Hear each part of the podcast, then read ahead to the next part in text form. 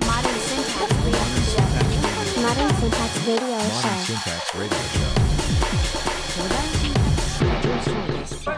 モダンシンタックスレディオショーです、えー今回は毎月お届けしています。月刊小山のこの映画を見たです。お相手はいつもの小山さんと小山さんです。よろしくお願いします。はい、小山です。よろしくお願いします。はい、ということで小山さん前回から今日に至るまで何本見ましたか？はい、三十三本見てました。そのはい、33本の中から良かった映画をいくつか紹介してください。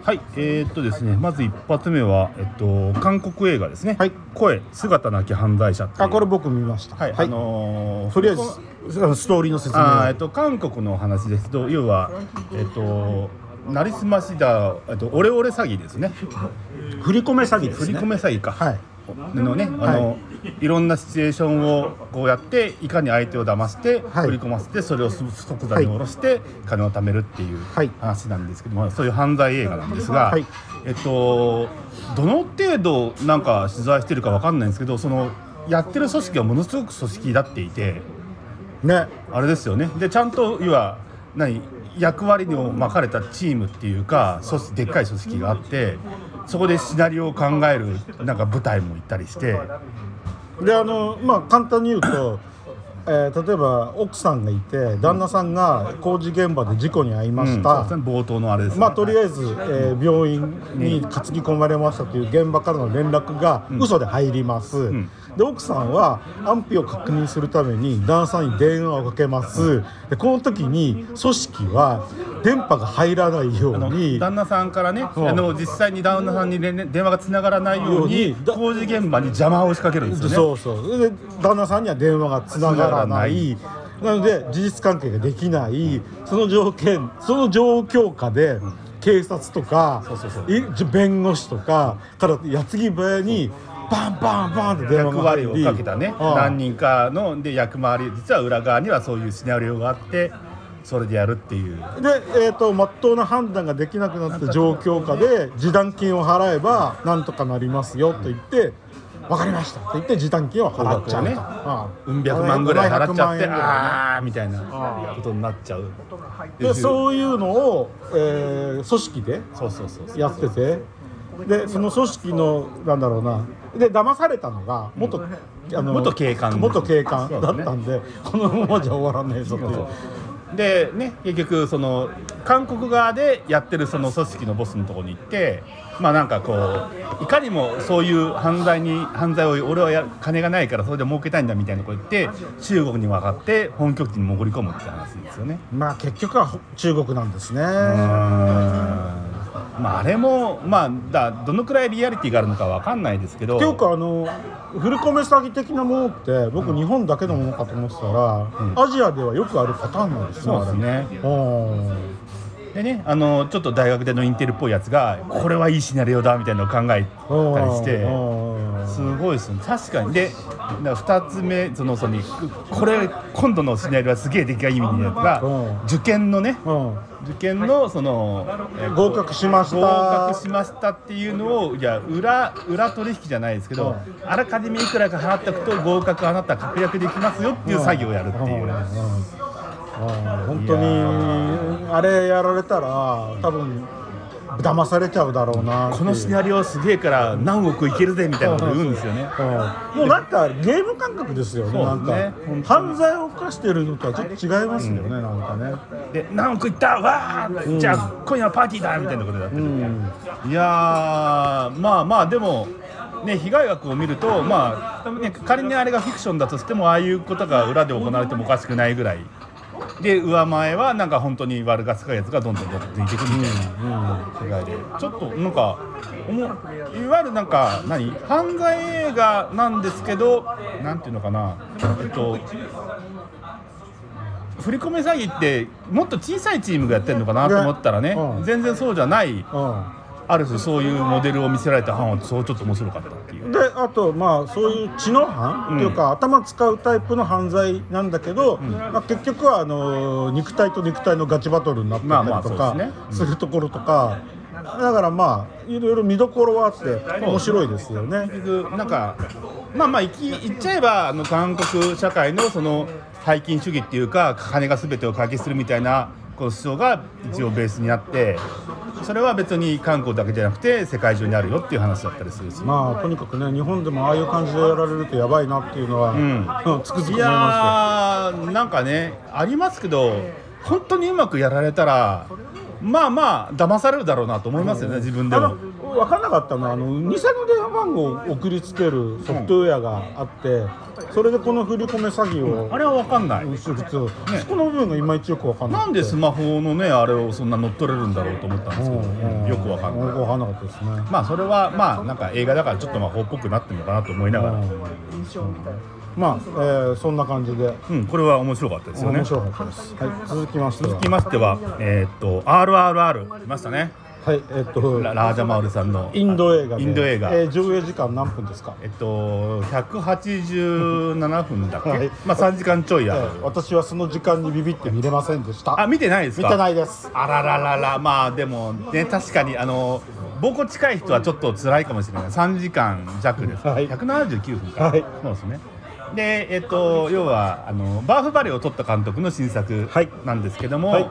えっとまあ、3時間にかけて、えっと、時代的には、えっと、第一次大戦後ぐらいのインドですね、はい。はい。で第二次大戦前でイギリスに対する不満が高まってる頃にもうまあインド、ね、イギリスの植民地でしたからイギリスの総督がこう結構ご無体をするんですよ、はい。もう横暴でもうインド人とかその辺をもうめちゃめちゃこう何えっと弾圧してるんですけど、はい。それに向かって立ち上がるっていう話の映画なんですが一応ね登場人物は実在の人物なんですけども話としては全然フィクションで、まあ、ありえない。全然史実とは全く関係ないんですけど、はい。仮にその2人が同じ時代に出会ってたとしたらみたいなところから妄想が広がっていって非常にこうめちゃくちゃで面白い話になってるっていう。なるほど、あれは僕あのとりあえず小山さんがい。面白い面白くないを言ってから見ようかなと思ったんで、めちゃめちゃ面白いです。あそうですか。じゃあ今度機会あったら長いですけれどね。ええ。でなんかねやっぱ長くてインド映画最近長い映画って途中でインターミッションって全然入るんですけど、休憩ね。ね、休憩、はい。インターミッションタイムっていうのが画面にバーンと出るんですよ、はでも日本の上映はインターミッションせずにそのまま後半も行くっていう。まあねまあ3時間の映画ってそんなに珍しくもないですから、ね、でも結構ねそれが、ね、非難を食らってる んですよ。インターミッションって出るんだからあの10分ぐらい休憩してくれよと。トイレ近いよみたいな。でもトイレいっぱいになってダメでしょ。あ まあでも15分ぐらい空ければ大丈夫でしょ。なるほどね。実際にだってさインドはそれで休憩入れてるわけだしで休憩がある上映ってもね日本でもないわけじゃないですから、うん。やればできるのにと思うんですけどそうそういうちょっとあれがねこれちなみにタイトルの RRR っていうのはどういう意味なんですか、あのねまあなんかダブルだったりトリプルだったりするミーニングがあってこれっていう略じゃないんですよ。はまあ、リボリューションだったりなんかリベンジだったりなんかそういろんなのはあるあ、うーん。あと、えっと、主役2人と監督のカセルマン・ヌトルと RRR なとかね。なるほどいねろんな意味がかかってるんですけど、まあまあまあとにかくあのめちゃめちゃな話とダンスとアクションと。ダンスが結構続くって話は嘘なんですか？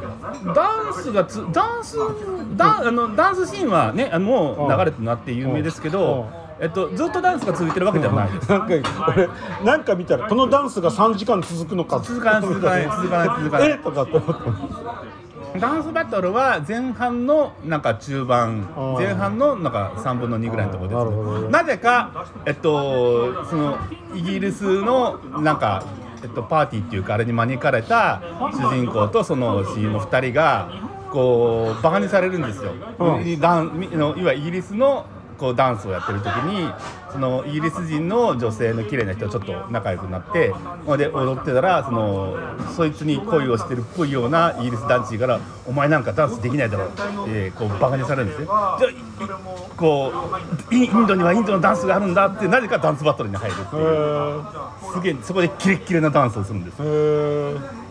でなぜか長い間踊り続けたら勝ちみたいなわけのわかんないルールがいつの間にかできちゃうわけできて、ですねほっとたいなるほど。う。まあまあまあそこは本当一部で、実実際にはなんかそういうえっと、揺れる心だったり超アクションだったりなんかこの、えっと、イギリス人の無茶だったり基本的にあのある村の女の子がさらわれちゃった後は助けに行く話なんですよあねなるほどね。でそれを助けに行く時のなんかいろんなのがあったり。なるほどはいわかりました。はい。はい、超面白いんで見てくださ、はいい、続きましては。続きましては、えっと、ゾンビサステナブルっていうこれあのーシッチェス2022の特集上映なのでシッチェスって何なんですか？シッチェスってあの毎回ホラー系な、えっと、映画祭をやってるあれどこの国かな？あるんですけどそれの去年のシッチェス映画祭で面白かったやつを何本かセレクトしてやってるなんか映画祭っていうか特集上映やってるじゃあまあ単館上映ぐらいの単館上映です。あなるほど。はい。だからえっともう配信に入ったの見るぐらいしかできないそうヒュートラ渋谷でしかやってないですね、はいはい。ああとまああとはこの後大阪だったり福岡だったりでやるんですけど、はいはい。そういうちょっとした映画館映画館主導の映画祭みたいなやつ、はい。でゾンビサステナブル。ゾンビサステナブルって言うんですけどこれオースゾンビあのオーストラリア映画で、はい。えっとねえっとバイオハザードとえっとマッドマックスを足したような映画です。えっと襲ってくるのがマッドマックスのノリのゾンビ。じゃなくてあの世界観的にはマッドマックスみたいなのもなんか荒廃しちゃったはい。こうなんかポストアポアポはいはい。アポパリアポカリプスはいはない。世界でそこでまあまあゾンビがうようよしてるんですね。うようよしてるんですか？生きてるんですか？生きてる。でゾンビはうようよしてるんだけどそこの世界は面白くてあの何？マッドマックスの世界ってガソリンがすごい重要じゃないですか、でもそのこの映画の世界はゾンビがねなぜかこううわーって言いながら口からバーってメタンガスが入ってるんですよ。はい。そいつを捕まえてこうガスマスクみたいにやるとそのガスがしそのガスでいろんな動力が動くっていう、あー天然ガスですね。そういう世界でだからゾンビをお前お前は俺の燃料だとか言って車の後ろにガンってつけてそれで車が動いたりするんですよ。そういう無茶苦茶な話で。ね、そういうなんかある意味こう低予算でそんなにその何、えー、とスケールもでかくない話なんですけど、まあ、撮りたい画面とかがもうしっかりあお前はこれが好きなんだろっていうのばっかりいっぱい出てきて結構楽しいなるほどな B 級好きは多分絶対面白い。やつです。はいわかりました、は続きましては。続いてはアムステルダム。はい見ました。見ました。これそんなでもなかったですか？まあ豪華でしたよね。あのね面白いっていうよりは良かった。よかった。よかった。あのいろいろ俳優さんの演技もいいし、お話はまあそんなに面白いわけじゃないけどあ冷静に考えても話面白くないですか？うん、そんなにこうなんか起承転結あるわけじゃない。ああそうか。でまあおも、えっと、面白くなくはないけど、まあそんなにびっくりするほどではないけどまあそれよりもあえれでしょ？出てる人の方に目を取られちゃってる感っじですか？ね役者がねすごいクリスチャン・ベールがうまくってうまくって、ね猫背で首かしげれてるだけでなんでこいつはこんなに絵が絵になるんだって若い時と年取った時の、あの演技の差のつけ方？で,、わあこんなにこうなりきっちゃうんだみたいな感じ、役者みんないいっすよみんねないいんですよ、うん。でとどめがロバート・デ・ニーロ。ロバート・デ・ニーロ。かっこよいんかっこいいんだこれが。デ・ニーロ出てきた瞬間にね全てが閉まる まあまあああ。将軍のあのスピーチ？うん。うんあの余裕。うん。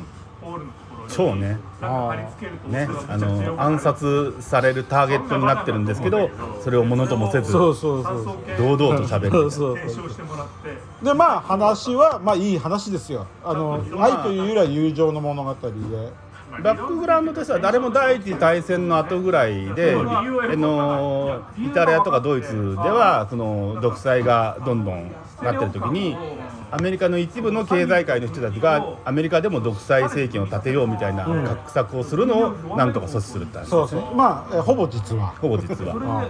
あの将軍はまあ実際にモデルがいてっていう。そうであのまあエンディングでね、言わないですけど、はい。あのその人あの人がね、まあそうですね。まあいろいろあってね、でおデニーロおーって感じまあでも実際アメリカでもねやっぱそういう動きがあったんだろうなっていうのはね結構まあちょっと意外でしたね。ね。まああってもおかしくないだろうなとまあ思うんですけど。ファシズムがね進行する人はいるだろうし。だってね経済のいわゆる財界一部の財界にとってはだって別にね自分たちが儲かれば定時大戦なんかどうだっていいわけですから、もう背筋主義の人はね少なからずいるわけですから。まああの時点ではねまだその場合によってはナチスとかイタリアが世界を取ってた世界戦ももしかしたらあったかもしれないし、ねまあ二次大戦の前ですからね。そうですね。うんというのをなんかだからそういうアメリカの自由とか民主主義みたいなやつもなんとなくした時期にあって、だからあんまハリウッド好きそうな内容だなと思いましたね。なであとあの批判がね、うん。あの某大統領にね、はいはいはい。はい対して向けてた感じのやつがあるんでね、そうそうそうそう。だからまあ話は悪くない悪くない。うん、面白いんです、まあそれよりもやっぱりね演技とそうそうそうあと撮影うまいんで撮すよね。影とね。すんごいうまいですよね。あと編集、うん。あー構成、うん、あの辺がうまいんでそうそうそうそう。あれはでとなんかいいっていうのとはちょっと違うけど見ててし俺は幸せになりましたね。あそうそうそうそうあのあーそうこんなそうそう。こんな素晴らしい映像をずっと堪能できるんだみたいな。あのあ完璧な映画だなみたいな感じの多幸感？に満たされますよねいやーいい体験でしたっていう。そうそうそうそうそう。そういう感じなんですよ、ん。だから面白いとかっていうのとはまたちょっと違うんですよ。まあまあ、うん、でもその中に俺は面白いも入ってるあので、ーまあとにかくそういうはい。いろんな楽しみ方ができるので、はい。これは非常にお勧めしたいなはい。というふうに思っております。はい、続きましては。続き。ましては多分これね見てないと思うんですけそうです。ど貞子 DX 見てきましたよ。よく見ましたよね。いやこれがねこれがですよ。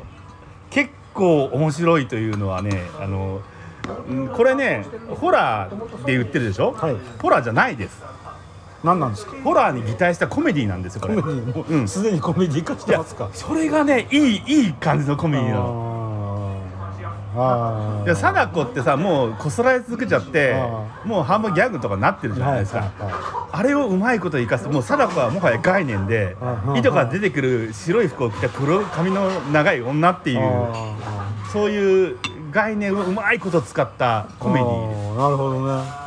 でもコメディコメディって結局に笑い笑いゲラゲラってんじゃなくてホラホラーのフォーマットにあくまでも従った上でコメディをやってるから面白いもうね意外意外に良かったんですよ。これ DX はデジタルトランスフォーメーション。あの一応だからあの貞子は概念なので、はい。誰かがインターネットにアップしちゃったら、はい。それはもうボンボン広がっちゃうんですよね。相当やばいです、ね。そういう部分で DX あのデラックスに引っ掛けてるところはない。ないないですね。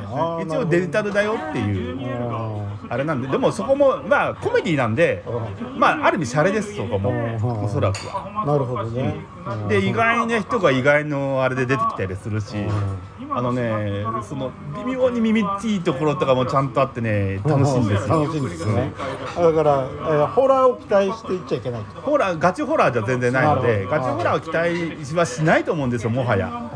なんだけど、うん、一応フォーマットとしてはホラー映画なのでホラー映画とホラー映画だなと思いながら途中からおやおやおやっていうのが面白いこの貞子 DX とさ RRR ってどっち見た方がいいと思う？RRR あそう。あのねやっぱ RRR は映画館でいいでっかい画面でいい音響で見るべきですよ。あなるほどね、うん。あまあ貞子 DX だね。あなんか配信とか配信でどうせ出ますからあ配信で見ても十分だと。でもまあとにかく面白いと。面白い。あのね全然あのクソ最近のなクソクソホロー映画がちょいちょいありますけど全然それよりも面白いです。なるほど、わかりました。はいはい、続いては最後かな。えっとね「うんちく」っていうドキュメンタリー。はいアメリカのドキュメンタリーですね、はい。えっとうんこが地球を救う。これ結構これえっと語り口は軽いノリなんですけど、はい。中身は結構真面目なドキュメンタリーでアカデミアカデミック？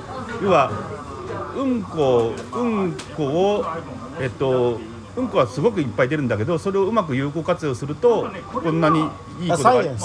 サイエンス。サイエンス。はい。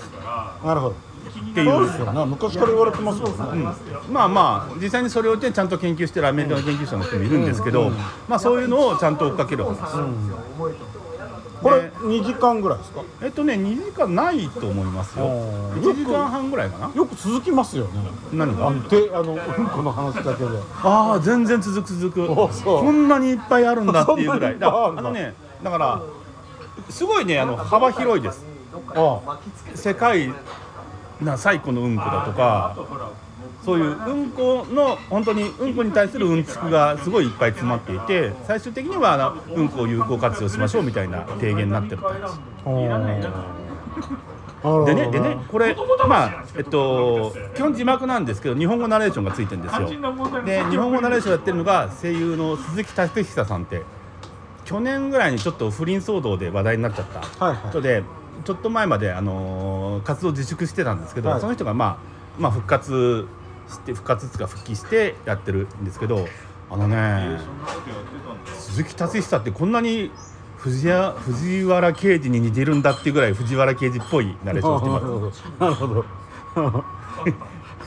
なんかさあの MCU であのロバート・ダウニー・ジュニアのアイアンが復活するんじゃないかみたいな噂があるじゃないですか、はいはいもう吹き替えはこう鈴木達彦しかいないんじゃないかぐらいに 藤原刑事刑事味がありますよ。全然違うところに発想がいってもう想像が思い及べてるわけですね。いやいやいやでもそのぐらいねあこれは合う合うなと思いました。まあわかんないですけどね。でもでもうんちく自体は非常にあのコンパクトにまとまっていていいドキュメンタリーなるほど。ですか？はということで以上かな？い以上ですね。はいわ、かりました。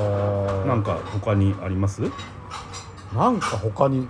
まあいいか別に。まあいいやあのね先月ちょろっと言った「君愛僕愛はいはい」はい。見ました？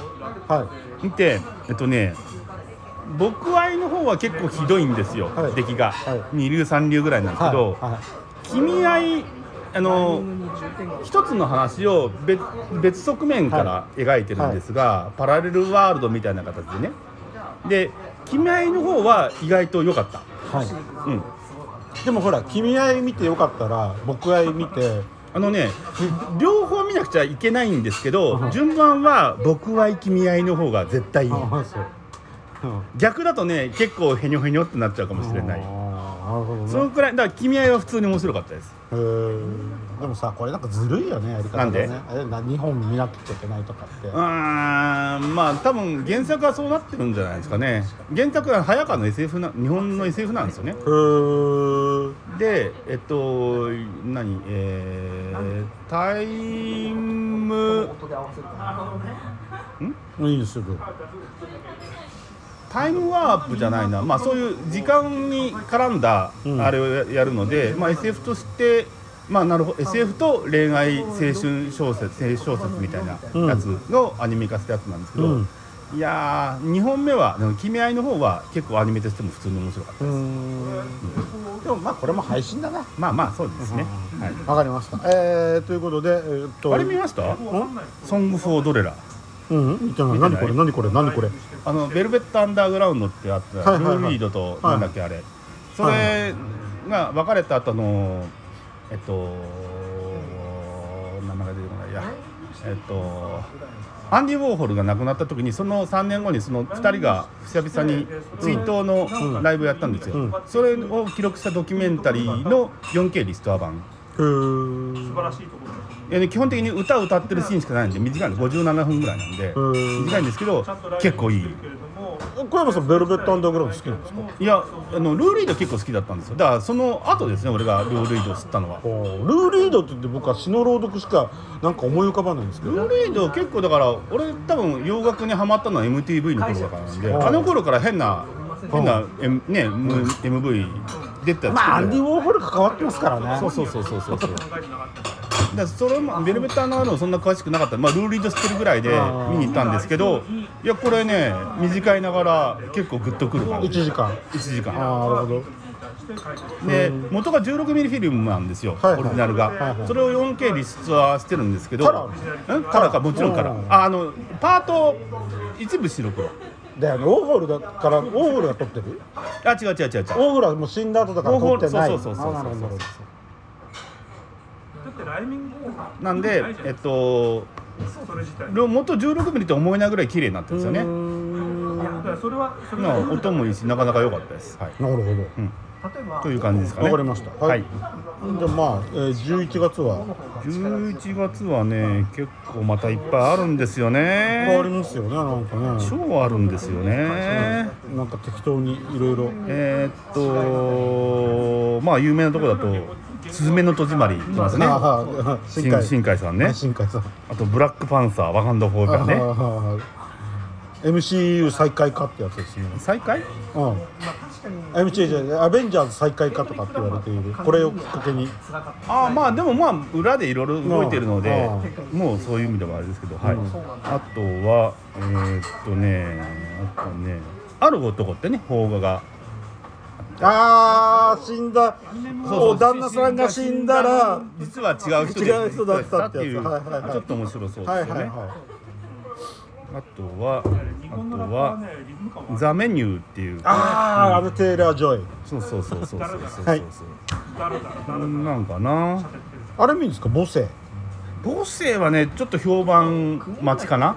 待ちですか、僕は小山さん待ちに。したいんで評判が良ければ行ってもいいけどちょっとまだわからない。だからね。ねある男はまあ無条件に見に行こうと思ったんですけどうん。母性はうんちょっと評判を聞聞いてからかなみたいな感じなるほどだね僕は小山さん評価待ちにしたいなと、ねはい。そんなもんですかね。あとそうだな。あとこれも邦画珍しく邦画ですよ。宮松と山下って知ってます？あ香川照之でそうそうそうそうそう、はいはいはい。あれちょっと面白そうだから見に行こうかなと思ったりとかね。はいはいはいそんな感じですかね。はい。はい。わかりました、えーということでまた来月もよろしくお願いします。ありがとうございました,、はい